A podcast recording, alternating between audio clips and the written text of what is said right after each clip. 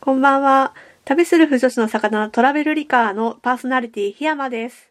えー、準レギュラーのやさんです。よろしくお願いします。お願いします。で、えーお酒ですよ。お酒だね。今日は何ですか？今日はまたもや近くのセブンイレブンですけ ど、セブンイレブンのフルーツとハブのお酒シリーズのはい。ゴールドキウイとレモンバーム味です。多ほう分初めての味。すごいなんかおしゃれじゃないですか。ね、毎回これ、多分飲みやすいんでしょうね、この酒のあのパーセントが結構低い。うーん。で瓶がすごく可愛くて、これ5杯飲めるらしいです。 5杯？ 5杯うん。5ほう。杯分って書いてあった。それ薄めて飲むんじゃなくてそのまま飲むやつ。あなんか自由でストレートロックソーダ割りお湯割りなど幅広く、へうんお湯割りも良かったなお湯割りも今日寒いからいいですね。ねでもお湯なんてものはなかなかないのでロックですねはい。と私はですね、奈良県の、えー株式会社ああ出てくる今西京兵衛清清兵衛商店うんの、えー、春鹿っていう奈良県のお酒です。うーん、なんかすごいすごいお店でしょなんかめちゃくちゃかっこいいかっこいい、そこ行ったのよ。ええちょっとえそ奈良れには行ったんですか奈良にも行きました。まあちょっとおいおい話すんですけど、えっと、今日はそこで買ってきた、えー、純米大吟醸白みき活性濁り酒っていうのと、うんあと、えー、春鹿、純米吟醸、生原酒、零下210日熟成です。とうーいんうわけで、じゃあ今日も一日お疲れ様でした。お疲れ様でしたちょっ乾杯。と待ってね入れるね もう入れてたのねそう、入れてたのごめん。 いいよそうだ、いつもトクトクって音も取ってたんだった。忘れちゃうよね忘れちゃうよね。ちょっと待ってね。はいよ。はい OK ですよ。じゃあ今日も一日お疲れ様でした。お疲れ様でした。乾。杯。はい。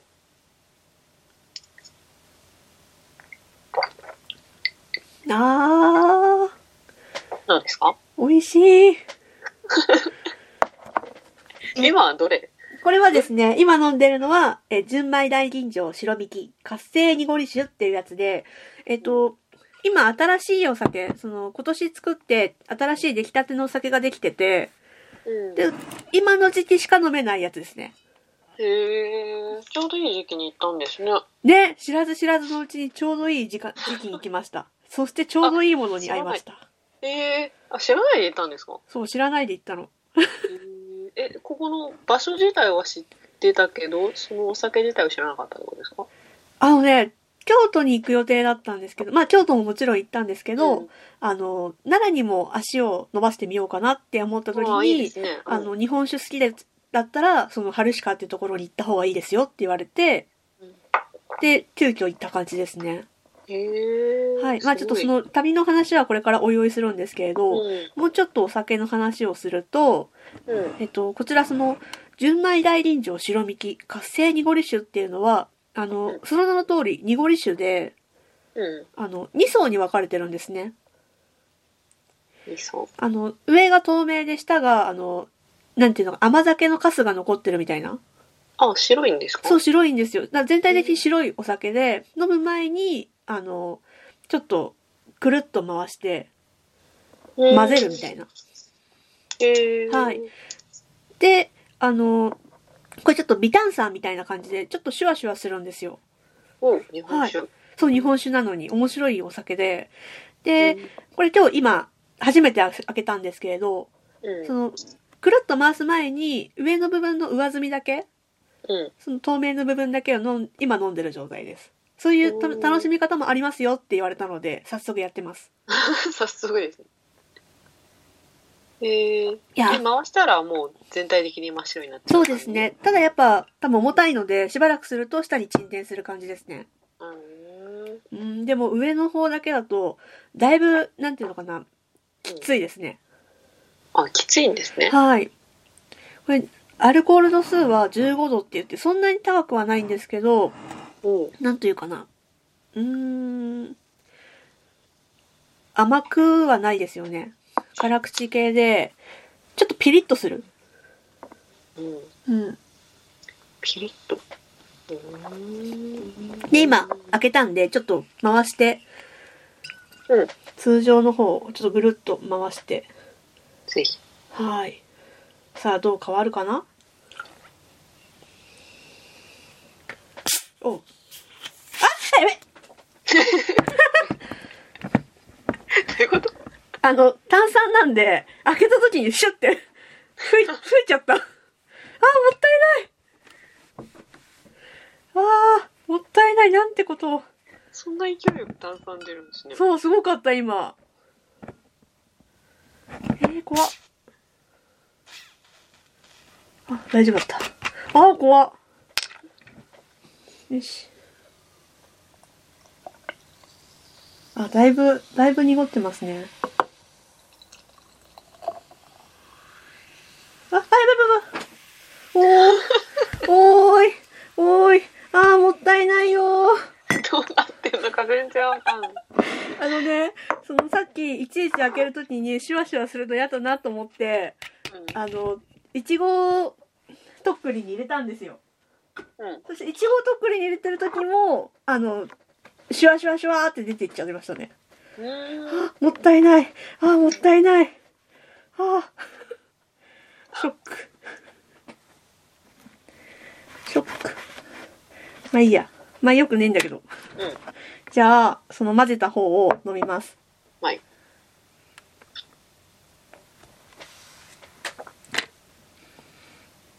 うま い。いや、むちゃくちゃうまい。混ぜた方が全然美味しいってなんですかそうですね。あの、混ぜた方がまろやかになって、うん。やっぱ甘いんですけど、なんていう甘いのが嫌味な甘さじゃなくて、優しい甘さうーん。 うーん。なんかね、バブみを感じるみたいな。えー、どういうこと あ、あーでもなんかわかります。そうあ。の、人工的な甘みじゃなくて、こそうそう、米の、あこんなの、感じお米の本来の甘さっていうか、う、あー甘いい酒っですね。ぽいけど、甘酒ってちょっとしつこい甘さじゃないですか。うん。そういうのがなくて、すっきりした甘酒みたいな。えー、よかったですね。いや、うまいっすね。ほんとこれうまいんで、あの、もし買えたら、ぜひほんと買ってください。絶対、絶対これ、後悔しないから。おうもう一回ちょっと紹介しておりますめっね。ちゃ押す。いや、押すよ純米大吟醸白みき、活性濁り酒です。長いっすね。そう。もうあの、ラベルもすごく可愛いんで、ちょっと写真撮ったんで、ブログと一緒にアップしますね。この春鹿っていうところのお店のそもそもこの鹿のマークみたいなのめっちゃ可愛いですよね。ね。やっぱり奈良県なんで、その、なんで春鹿って名前っていうと、その近くに春日大社っていう、あの、春に日の、うん。日本の日って書いて、は春日大社っていう、大きい、あの、世界遺産の神社があるんですね。ね、で、あと、奈良といえば鹿なので、で、そこから春鹿っていうのを取ったらしいんですよ。うーん。その、奈良県のすぐ近く、あの、奈良駅のすぐ近くなんで、あ、そうなんですね。そうなんです。本当に、あの、観光ついでにぜひっていう感じですね。へーはい。ということで、えーお酒の紹介は以上かなあ、ちなみにですね、あの、おつまみもちょっと用意してまして、あらあ後ら々ちょっとご紹介をしますねほう。でですね、さっきからその、奈良とか京都とか単語が出てきてるんですけど、うん。あの、実は私、先週、ちょっと京都旅行に行ってまして、はいい。ちょっとぜひ聞いてくれよと、いう次第です ね。あ結構長く行ってましたね。そうですね。あの、6日ぐらい行ってました。1週間約。 おお、結構ゆっくり。ええ、ずっと、あ、だから京都奈良を移動したって感じなんですか。そうですね。京都に、あの、拠点を置いて、1日だけ奈良にちょっと足を伸ばしたって感じですね。うーん。はい。ほまあ、その、野山さん以外にも、ちょっと、京都の人と会ってきて、トラリカの編集をし、あの、トラリカの収録をしてまして、お、なんと。そうなんですよ。ちょっとはその、前後するかもしれない。ちょっとこの辺はカットなんですけど、うん、どっちが先にアップされるかはちょっとわかんないんですけど、ああ、全然はい全然撮ってあります面白いですねうんで何度かちょっとこの番外編とかでもお話ししてるんですけれど、番外編っていうか、別の方とゲストに話してる時にお話ししてるんですけど、なんで京都に今回行こうとしたかっていうと、あの、刀剣乱舞の関係で行ってまいりましトた。ゲランプの関係で。はい。いや、関係者じゃないですよ。違う。ちゃんと、ただの、あの、趣味で行ってきました。そっか、なんか見に行く目的があったんですか。えーっとですね、えー京都にあります、京都国立博物館という博物館がありまして、こちらの特別展として、今、都の刀、匠の技と雅の心というので、刀剣の特別展がやってるんですね。うーん。はいうん。で、こちらと、あのー、刀剣乱舞を作っている、ニトロプラスなんかそんな感じのお名前の。はい。がコラボをして、あの、刀剣乱舞のコラボをやっているんです。へえ。お、すごいですね。うんうんうんうんうんうんあ、結構長く。そうですね。じ期日時期的には9月29日から11月25日までやっています。うーん。でですね、刀剣が、すごくね、いっぱいあったんですよ。へえ。うーんと、ちょっと待ってね。うんうん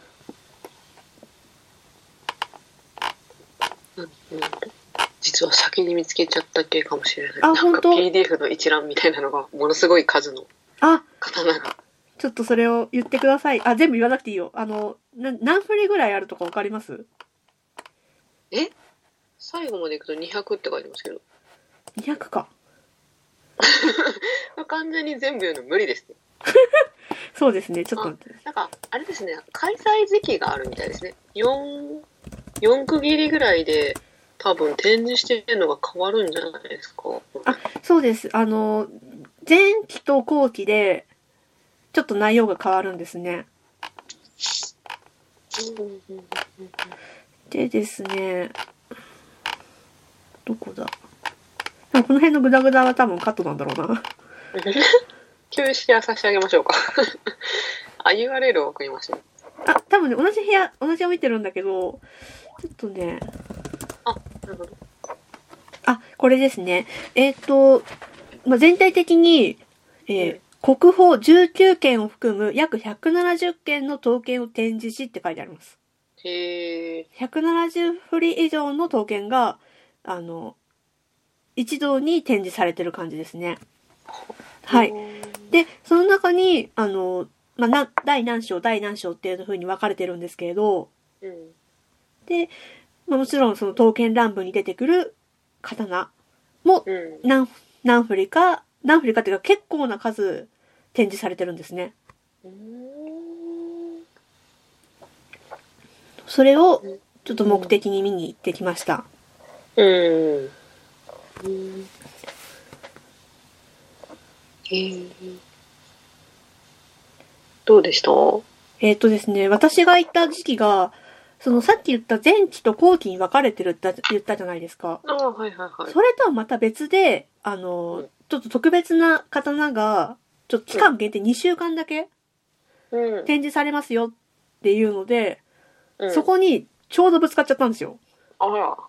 で、それももちろん刀剣乱舞のキャラクターとして、しかもとても人気なキャラクターで、れまあそれを見ようがために、あの、いろんなサニワさんとか、刀ファンの人が殺到した中に行ってしまったっていう感じですね。ああ、 それはそれは。はい。まあまあ、熱気を、 熱気が溢れるところですね。そうですね。でもすごくあの、楽しかったです。うーん。うんうんうん。はい。へえ。えっ、と、国宝の、うん。国宝だよなこの辺ちょっと過去なんですけど、 あの、三日月宗近っていう、ああ、有名な人だ。そうですね、あの、刀剣乱舞のアイコンのキャラクターなんですけど、ああ、そうなんですか。はい、ちょっと多分キーキャラクターみたいな感じの書き方をされてる青いおじいちゃんなんですけど、おじいちゃんっって、いうう設定なんですけど、へまあーその刀が展示されていたりとか、あとは、えっ、と、粟田口っていう、あの、派閥があるんですけど、派閥というか、その、粟田口一派っていうのがあるんですけど、その刀も何、何十本も、何、何十振りも来たりとか、えー、あとは、あの、私が1月に見に行った、あの、へしきり長谷部が京都に来て展示されていたりあ。そうなんです。えー、よかったですね、なんか。そうなんですよ。うんしか、も、あの、福岡の展示はうん、一面しか見られなかったんですよ。うん、うん後ろは壁で、そう前とか横ぐらいしか見られなかったんですね。うん、でも、今回は360度回し、回って見られる。ああ、展示方法って重要ですね。そうですね。で、あの、国宝、あの、三日月宗近も360度、ちょっと全体から見れて、で、今回その私がちょっとタイミングがちょっとぶつかってしまったっていうのがあの秀切っていう刀うん、えー、普段はあの北の天満宮ってやっぱり京都の神社に奉納されてるんですけれどうん、それが期間的にその2週間だけうん、その京のかあの都の刀の特別展にあの出されてえーしかもなおかつあの弟の刀であるあの膝丸と同じケースに同時展示されてる。それはすごいことなんですかそうですね。なん、なんだけど、3年くらい前にも、やっぱりそのヒゲ切りと膝丸で同時展示されたんですけど、その時は別々のケースだったらしいんですよ。で、膝丸も膝丸で、別のお寺か何かに、大覚寺かなお寺に奉納されてて、うん。だあんまりその一緒に同時展示っていうのはないらしいんですね。うん。でも今回、その、ある期間だけ、北の天満宮から都の刀に特別展示されて、なおかつ、その膝丸と一緒のケースに展示されてました。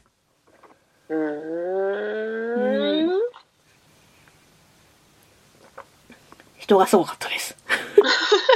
いや、あの、刀剣乱舞のゲームで、ゲームとかアニメとかでも、すごくその、源氏兄弟としてとても人気なんですね。キャラクター自体が人気そなうんキですねャラクター自体がとても人気で、で、あー刀も、その、なかなか、やっぱり二振りで一、一つみたいなところがあって、おー、そうなんですね。そうらしいんですよ。なので、ちょっとそういう刀ファンとかも、あと刀剣ラブファンとかももちろん、その、二人が、二人っていうか二振りが並んでるところは見たいっていうんで、とても人気、あの、並んでましたね。ああ。へえ。やっぱ普通の、まあお、ちょ見てわかるかどうかわかんないですけど、もう本当に刀好きなんだな、この人みたいな人ってわかるんですか結構ね、あの、おじいちゃんおばあちゃんがいっぱいいましたね。あ、おー。はい。若い人は多分、やっぱり刀剣乱舞なんだろうなって いう感じがあって、うーん。で、、私は一人で行ったんで、うん、あの、でも、これがその、都の刀は、うん音声ナビ、あ、音声ガイドですね。うん。あの、現、現地で音声ガイドっていうものを借りられて、あー、はいはい。はい。あの、聞きながら、ちょっとその、この刀についての歴史とか、見どころがどうだとかっていうのを聞くことができるんですけど、ああ、そういうのいいですね。はい。これがねですね、えー、2種類ありまして、うん。 1種類が、イブ・マサトウさんうんっていうあの俳優さんがその音声ガイドをしているバージョンと、あと、その刀剣乱舞バージョン。ああ、はいははいいはい。。あの、刀剣乱舞に出演している、あの、三日月宗近役の人と、五個体役、膝丸役、あと戦後村正役の4名の方が、あの、声優さんが音声ガイドを務めている、刀剣乱舞へえオンライン版というものがあります。あらあら。はい。でまあ、こちらを聞きながら、やっぱりその見どころとか、歴史とかを聞いていたんですけど、うん。ずっと聞いてるわけじゃないので、周りの声もちょっと聞こえるんですね。うん。そうすると、やっぱりその若い女性は、やっぱその刀剣乱舞の話をしてて、うんあ、ああ、サニワさんだ、みたいな。ああ。です ね。うん。そっか、なんかいいですね。自分が持ってる、持ってるっていうか、自分のとこにいる剣とかが、生で見ると、持ってる持ってるってなりますよ ね。そうですね。この剣持ってるみたいな。そう。で、あと、その、部屋ごとにこう、いろいろ結構グループ分けされてるので、あ、このキャラクターとこのキャラクター隣同士なんだとか、そそういろいろなんか、か妄想が足りますね。えー、とても楽しかったです。それはそれは良かったですね。なんかすごい楽しい。えー、これ写真とか撮っていいやつだったんですかこれがですね、残念ながら、あの、京都国立博物館は写真が NG なんです。へーえー、ん場所自体がっていうことなんですか多分外は撮ってもいいと思うんですけど、展示の内、内部展示内部は NG ですね。で、もちろん特別展、都の刀も撮ってはいけません。うーんただですね、あのう、もう一つあの別館、明治琴館っていうのが隣に、本館の隣にあるんですけど、はいはいはい。そちらの、あの、やっぱりお、刀剣乱舞オンラインのコラボ企画で、あの、こう、刀剣男子の等身大パネルおーが、あの、展示されてるんですよ。えー、そちらの写真は撮っていいですよっていう感じでしたね。ああ、なはるほど。へえ、あ、ダメなんですね。うんそうみたいです。あの、あれですかね、やっぱライティングとかと人が写真撮るだけ先が進まないからとかですかね。ああ、そっかそっか。ううんん。ただでもその特別展だけじゃなくて、常時、あの、京都国立博物館は写真撮っちゃいけないらしいんですよ。へえ、なんかあるんでしょうね。うん。ええでですね、えっ、と、まあ京都国立博物館は基本的に写真撮っちゃいけないですよって、あの、ホームページに書かれてるんですけれど、うんあの東京にある上野にあるあの東京国立博物館へいへいへいこちらはあの写真撮っても大丈夫です。おーはい。ただそのやっぱ特別展とかあとあの、その全てが全てあの博物館のものじゃないんですよ。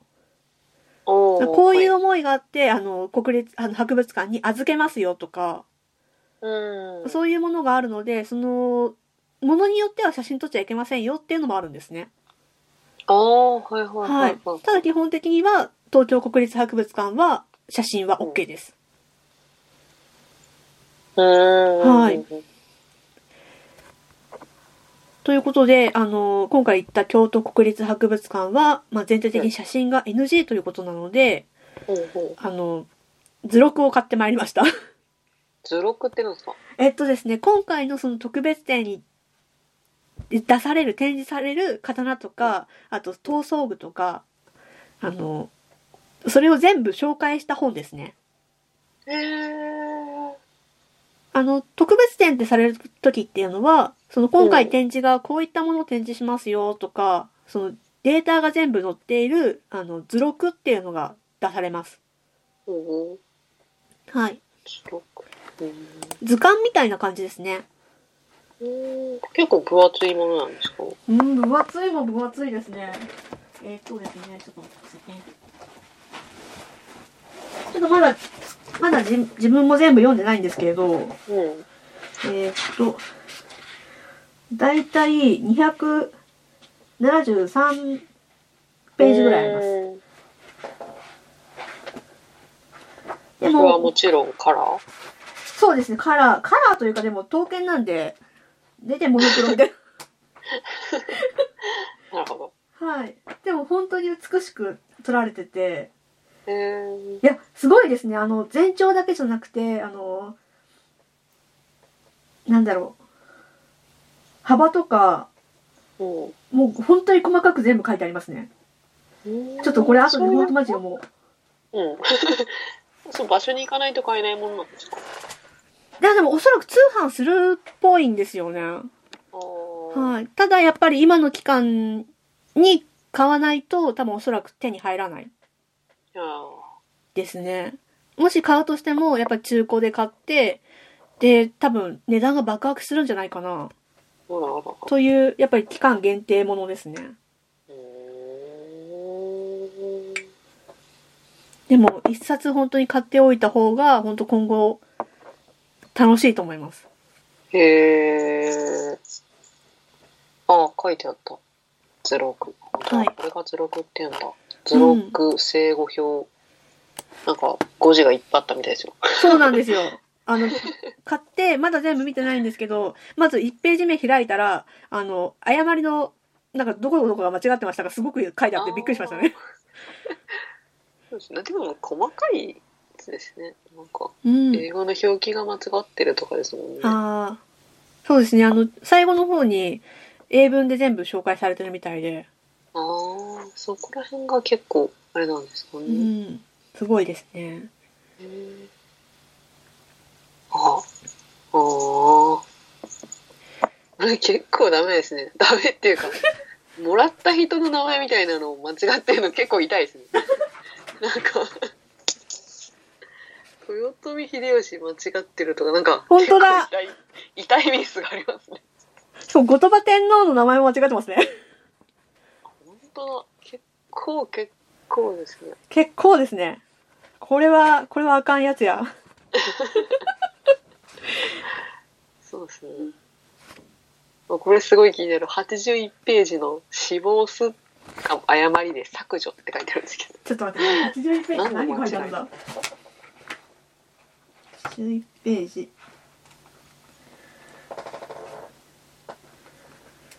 あ、あ、これあれですよ。あの、刀剣乱舞にも出ているフォデバビ藤四郎ですね。えこれは確か後半からじゃないかったかな。後期。これからー、あー。で、どこが死亡数なんだ ?81 本がページの。 81ですね。1そうのですね。解説上段3行目って書いてますけ3行もねえんだけど。ど。んあ、これか。骨割りの名物名は、ターブレに切る真似をしただけで相手の骨を砕け死亡するとの伝説による。削除ってどういう意味でしょうねだ。から、えー骨まみの名物名は、ターブレに切る真似をしただけで相手の、相手の骨が砕け、砕けるとの伝説によるじゃないですかあー。あ、その文字自体が削除ってこと。多分そういうことだと思う。砕けて死亡するだと意味がわからないので、砕けるとの伝説によるっていう風に書きたかったんじゃないですかね。えとー、か、なるほど。ちょいちょいありますね。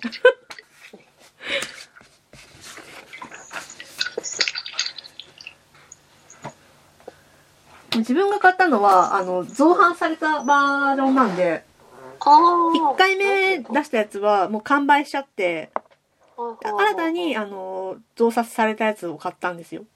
うーんでも間に合わなかったんですね。うん多分こういうのって間に合わないとかもう出す、直さないんだろうな。そうでしょううね。ん。へえ。でも回自体はまだ折り返しあと1ヶ月ぐらいありますもんね。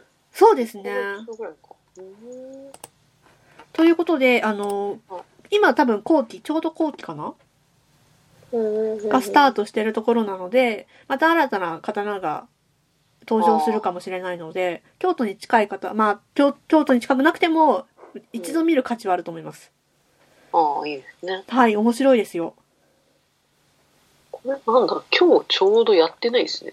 そうです。今日、あの、月曜日がお休みなので、あ、なるほど。そうですね、あの、事前にちょっと、いつやってるかを確認して、行った方が絶対いいですね。その特別展だら。から月曜日も、あの、やりますよっていうのがないので、本当だ。はい。うんで、曜日によっては、あの、いつもは18時までなんですけど、20時までやってる曜日もありますので、うん行く日によって、ちょっと、やっぱ事前に調べた方がいいですね。 20時までっていいですね。仕事終わりに行けそううそう、あの、東京国立博物館もやっぱり金曜日かな ?20 時までやってることがあるので、な。へえ。ぜひぜひ。うんうん。でですね、あの、うんまあ、ずっとその、都の刀の話をしてるんですけれど、うんあ都の刀だけじゃないんですよ、行ってきたの。ほうえー今回の旅がですね、うんえー戦国幕末の旅。というふうにちょっと 例をそんな打って、なんで笑ってんのよ。 どうしたどうしたちょっとね、あの、いや、すごい楽しかったんだよね、本当に。えー、戦国末え幕末の旅。えーはい。えっ、と、やっぱ京都なので、あの、歴史が本当にすごいんですよ。うん。もう、歴史。ちょっと歩くと、いろんなちょっと、あの、史跡っていう、あの、こういうことがありましたっていうものがた、縦札が立ってあって、読むと、あの、あ、歴史の教科書に出てきた人物が書いてあるみたいな。おーが、もうそこら中にあって、で、私、京都って、あの、過去に3回行ってるんですけど、うん1回目がやっぱりその、中学校の出場出場ねあ、ーえっと、修学旅行で行ってるんですね。うんうんこれは、やっぱその、あんまり歴史がその時興味がなくて、うんで、あとやっぱり、行くなら金閣寺とか銀閣寺とか、よくわかんないお寺に行ってたんですよ。。よくわかんなくはないよくわかんないじゃない。なんか京都と言ったらここっていう、 清水寺とか、うん。そういうところに、やっぱグループ行動だったんで行ったんですね。うんまあそれはそれで楽しかったんですけどうん、まあそういう感じでふーんだったんですね。ああ。で、2回目に、あの、まあ友人と京都旅行に行きまして、うんその時は、あの、新選組の旅だったんですよ。おうで新選組の、あの、身布団所っていうところ行ったりとか、あと、その新選組の隊員が、あの、祀られてるお墓に行ったりとか、うん。いろいろ行ったんですけど、おういいですね。はい。まあ、今回はもっともっとさらにディープなところに行ってきましたお。まあ、ディープじゃないかもしれないけど、私的には、わーっていう感じで。へえ。例えば例えばですね、あの、土佐判定前。ほう。あの、土佐藩、あの、土佐藩あるじゃないですか。あ、そうですね。はい。長州の土佐。あの、京都だったので、あの、幕末時代みんなこう、藩の、あの、建物がいっぱい今、京都の市内にいっぱいあったんですよ。ほうほうほで、あの、やっぱ帝がいたので、う。うん。帝いたよなあれ うん、いたいたいたいた。そう言ってみてよ。京都多分、そう、その時いたので、みんなその周りにいろんな県から、いろんな県つか、いろんな藩から、あの、な土地を作って、なんとか藩、なんとか藩、なんとか藩、なんとか藩っていっぱいあったんですよ。うん。で、そこに土佐藩邸があってうん、で、その近くに、あの、でその近くに大宮っていうのがあって、で、そこの近くにもスヤっていうところがあって、っていう、この辺がね、全部ね、あの、集中してるんですよ。へー、これ、多分徒歩10分圏内のところに全部集中してて、でこれな何があったかっていうと、あの、まあ、土佐、土佐藩って言ったら、やっぱその坂本龍馬じゃないですか。ほうほうほう。。はいい。で、大宮っていうのは、あの、坂本龍馬が暗殺されたところなんですね。へえ。ただ、このと土佐藩と大宮って、あの、すごく遠いと思ってたんですよ、私。うん。で、実際歩ったら、もう、徒歩10分圏内へえ。なんで。すって。で、その時って何が起こったかっていうと、その坂本龍馬って2回脱藩してるんですよ。へえ。あの、土佐藩辞めるわって言って、2回辞めてるんです。二回。うん。あの、い土佐藩の人間だったんですけど、1回ちょっと辞めて、でも結局戻ってくるんですね。あ、やめれるもんなんですね。いや、多分ダメなんですけど。でも、2回目は、さすがになんかもう土佐藩も戻って来れなかったらしいんですよ。来れないレベルの仲違いをしたらしくって。ちょっとその辺がまだちょっと勉強中なんで、うん。あやふやなんですけど。まあでも2回脱藩したんですよ。で、2回目はもうさすがにもう土佐藩に戻って来れないっていうんで、うんで、でも、やっぱその土佐藩の周辺にいるんですね。へえ。そしたら、その、大宮で襲撃されて、暗殺されちゃったんですよ。坂本龍馬がね。へえ。で、その 坂本龍馬が殺されたってことは、やっぱその、もともと土佐藩の人間だったから、土佐藩に、あの坂本龍馬さんがし殺されたで、みたいなことを言いに行くじゃないですか、普通だったら。はい。でもそれもなかったらしいんですよ。うん一切関与せずみたいな。へえで。しかも、お葬式も後日行われたんですけど、土佐藩は参加しなかったんですって。えー、あ、そんな感じで、なんか、土佐ボロ藩ボ、ロあの、坂本龍馬とは全然関係ないんで、うち知らないんで、みたいな。えー、っていうのをう徒歩10分圏内でやってたんですよ。ーんやばいと思って。で、しかも、すやっていうところがあるんですけど、うんそこが、あの、坂本龍馬が2階に、あの、借りてた木材屋さんなんですね。うんそのなんか、借り、貸し、貸しやつがアパートみたいな、 うんに住んでたんですって。へーそれもやっぱり、あの、徒歩10分圏内 で、超近いんですよ、みんな。やばいですねそうめっちゃ近いじゃないですかそうめっちゃ近いところで坂本龍馬住んでて、後佐藩からめっちゃ近いところで坂本龍馬住んでて、なおかつ近いところで殺されたっていう。えマジかと思って。ー、なるほどねっていう、ちょっと歩くと、本当にあの、看板とかがあって、うん読むと、あ、あ、ここかみたいな。うーんでもそんなゆかりの地だったんですね。ね。いやー、むちゃくちゃ面白いですね。うーん。まあ、それは、その幕末の話で、この江戸ですね。はい。江戸。江戸じゃねえ江や戸。もっと遡ってか。戦国時代か。ああ。 はい。戦国時代の方になると、あのーうん豊臣秀吉が天下太平にして、天下統一をして、あの、呪落台っていうのを作るんですよ。うーん。はい。京都に呪落台というものを作るんです。あのー聞いててなんだろうって話を思った方は、あの、ぜひ、真田丸を見てください。 えー、 NHK の真田丸はいいぞ。そんなまるでやってたんですやかってましたね。私まだちょっと最終回まで見てないんですけど、え結構前に終わってませんでした。そう、もう多分2年経ってんだ よね。いや、でも、呪落台の時代が一番好きなんだよね。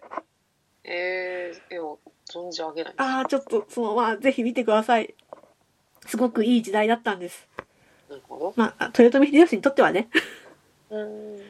まあ、その呪落台っていう、あの、なんていうのかな、でっかいうん、本丸、まあお城を建てるわけです。あの、お寺、お城自体は作らないけど、お城は作ってるけど、なんつうの、あの、よく見る三段、三階建てのお城とかそういうんじゃなくて、うんもう本当に大きい敷地で呪落台っていうのを作るんですね。うーん。まあそこにもちょっと行ってまいりまして、で、で、やっぱりもうないんですよ、呪落台っていうもの自体は。うん、ただやっぱり、り歩くと、ここが呪落台後でしたみたいな。ああ。そういうのがやっぱり残されていて、うん。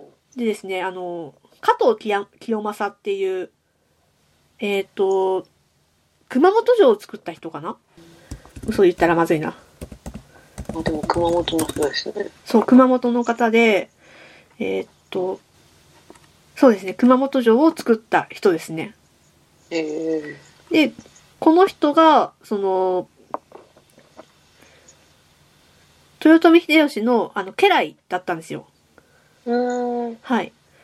で、えっとですね、あの、朝鮮出兵とか覚えてますか私、ちょっと社会の方が。 あ、その、と朝鮮出兵に行った人なんですね。うーん。はい。あの、豊臣秀吉が、まあ、天下統一しました。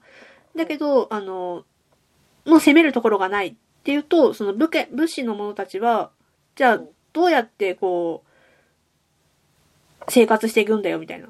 戦ってなんぼの世界だったので、そしたらじゃあ、隣の朝鮮に攻めをと、攻め行こうぜ、みたいな感じなのが朝鮮出兵って話なんですね。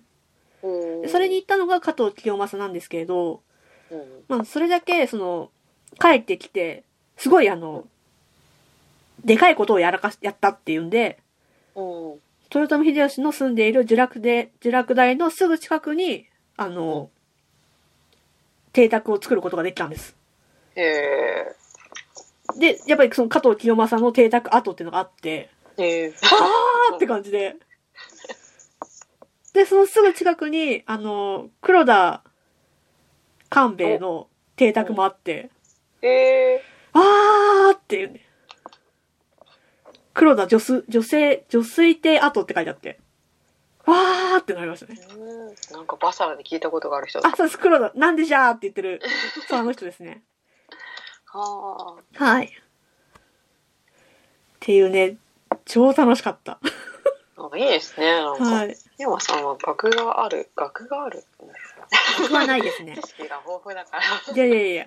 でもそれはでも余ね計、楽しそうですよね。あの、私一人のできたことじゃなくて、うんちょっと、助っ人の方がいまして、おお、はいはいはい、はあの、多分そのラジオで同じ収録してて、多分紹介してると思うんですけれど、い。あうん、の、しきりさんうんはいはいはいはい。が、あの、ちょっと京都にいらっしゃってくれて、はいはいで、なおかつ、あの、ちょっと歴史の先生というか、詳しい方がいらっしゃって、おお、すで、その方に、全部あの、説明していただきました。 ごい。今の私が言ったの全部、あの、受け売りです。うーん。あ、それはいい旅でしたね、そうなんです。あの、本当ブラタモリみたいな感じで、本当に。ブラヒヤマをしてくれたんですよ。うん。へえ、いいな。本当に実際歩って、うんこの土地がこうだったから、これがこうなって、こうなったんだよ、みたいな。はーってずっと言ってましたね。 めちゃくちゃ楽しかった。はあ、それは良かった。そうなんですよ。いやー、めちゃくちゃ楽しかったですね。本当に。いやー、歩ってみないとわかんないことってあるんだなって。まあ、 そうですね。いやー、本当本当奥が深い。え、これは何日ぐらいの出来事なんですか、今の。えっ、と、そう私がそのブラヒヤマをしてもらったって言った日ですかあ、こ同じ日なんですか、その、あの、刀剣乱舞。あ、えっ、と、刀剣乱舞の、あの、都の刀を見に行った日は初日で、あ、はいえーと初日に行ったの。二日目ですね。うそのーん。ブラヒヤマをやってもらった日は。はあ。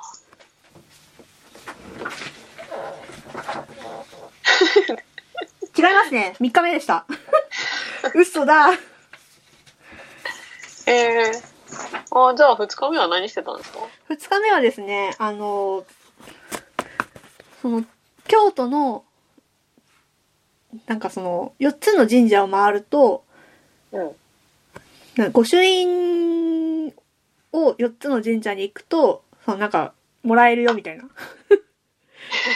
バカだな、やばい、ちょっと待っ て。何ですか、それは。えっ、と、スタやンっぱプラリこーみたいなう、。まあ、スタンプラリーみたいな感じで、刀剣乱舞に登場する刀とかと由来がある神社うーん。が、その4つがよ、4つの神社が、ちょっとなんかやりましょうっていうので、うんえっと京都刀剣っていうなんか特別な、あの、御朱印帳みたいなのがあるんですよ。おう。。それをやってまいりましたね。はいい。で、これがですね、あの、うーんと、宗座左文字っていう、ま、やっぱり刀剣乱舞に出てくる、うん。宗座左文字っていう刀が祀られ、祀られてるっていうか、奉納されている、え剣君神社。うんはい。で、こちらがですね、あの、今回、野源藤四郎が、あの、本能寺で消失したってされてる刀なんですけど、うんこちらの、あの、再現刀って言って、あの、もう一回同じものを作ろうっていうえー、いうのを作った神社なんですよ。えー、すごい。しかもちょうど私が行ってる時に、それを展示しますよってやってくれて。おお、よかったじゃないですか。そう、知らないで行ったらすごかった。えはい、こちらの健君神社に行って、で、その後、えっ、と、えー、粟田神社っていう神社に行きましたね。たちっちゃはい。う。こちらが、あの、なんていうのかな。粟田口派とか、その、三日月宗近とかを作った、東、東商たちが住んでた近くえー、えらしいんですよ。ー、うん。まあ、それで、粟田神社っていうところで、やっぱ、御朱印をいただいて、うんで、今度ですね、あ、初日か。そう、1日目に、ごめん、なんか前後しちゃった。いいよ。初日の刀の、都の刀店のすぐ近くに豊臣神社っていうのがあるんですよ。えやー、っぱりその豊臣秀吉とかを祀られている神社なんですけど、そちら、ごめんなさい、豊国神社ですね。ああ、もうその辺カットだ。えっと、京都国立博物館のすぐ近くに、豊国神社っていう神社があって、うん。あの、豊臣秀吉が祀られている神社ですね。おこーちらから、その京都東県っていう、あの、ご朱印帳を、特別なご朱印帳をいただいて、そこからスタートして、うんで、二日目から、えっ、と、その、宗座左文字とか野源東四郎の再現塔がある、健君神社、うんうんで、えー、三日月宗近とか一期一振を作った東将が住んでいた阿波田神社お。で、その後、えっと、伏見の方に行きましてうん、はい、えー、鶴丸国長っていう刀の写しが展示してある藤森神社というところに行ってまいりました。おーはい。この4つの神社を回って、そうんの、特別な御朱印帳に全部その、御朱印をいただくと、うんまあ、全部回りましたよっていうことで、あの、景品というか粗品がもらえるんですね。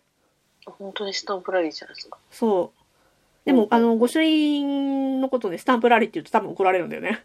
うん、多分めっちゃ怒られそうですね。 まあでも完全にスタンプラリーなんですけどね。 あそうですね。粗品もらえるし。はい。えー、ちなみになんか毎年やってるそうなんですけど、今今年の、その、平成30年度版のうん、と京都東県の御朱印帳はもう完売したそうです。終わってしまっったそうなんですね。しかもこれ最後まで終わったのが、自分が帰ってきて3日後ぐらい。た。